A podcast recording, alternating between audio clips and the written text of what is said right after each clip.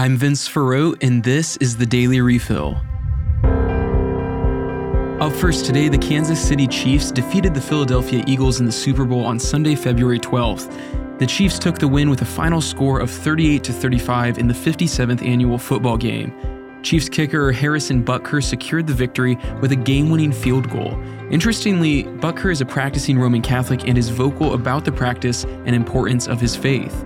If you want to know more about him, check out the link in the show notes, and you can find highlights of the game on YouTube. In national news, the United States downed another unidentified flying object over Michigan on Sunday, February 13th. This is the fourth object that the United States has downed in the past week, including the now infamous Chinese surveillance balloon. Three of the objects were downed over United States territory, while one was taken down over Canada.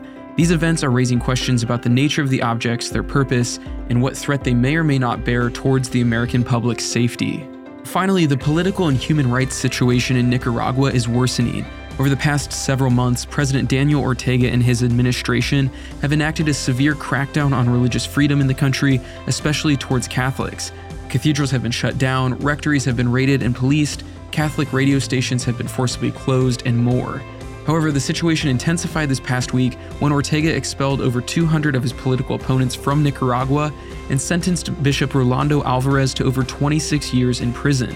Many religious bodies, including the Latin American Bishops' Council and the Spanish Bishops' Conference, along with all the Nicaraguan bishops and the president of the Peruvian Episcopal Conference, have denounced the attack and demanded freedom for Alvarez and others wrongly imprisoned. Pope Francis has also decried Alvarez's imprisonment and the expulsion of Ortega's political enemies, and prayed for all those persecuted and for a change of heart in the leaders of the country.